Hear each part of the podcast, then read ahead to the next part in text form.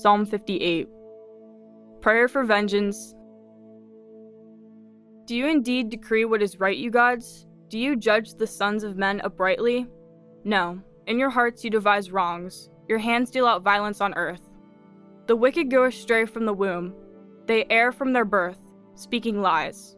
They have venom, like the venom of a serpent, like the deaf adder that stops its ear, so that it does not hear the voice of charmers, or of the cunning enchanter. O God, break the teeth in their mouths. Tear out the fangs of the young lions, O Lord. Let them vanish like water that runs away.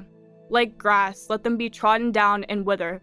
Let them be like the snail, which dissolves into slime, like the untimely birth that never sees the sun.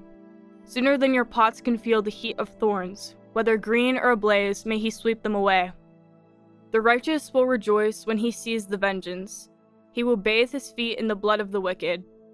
Men will say, Surely there is a reward for the righteous. Surely there is a God who judges on earth.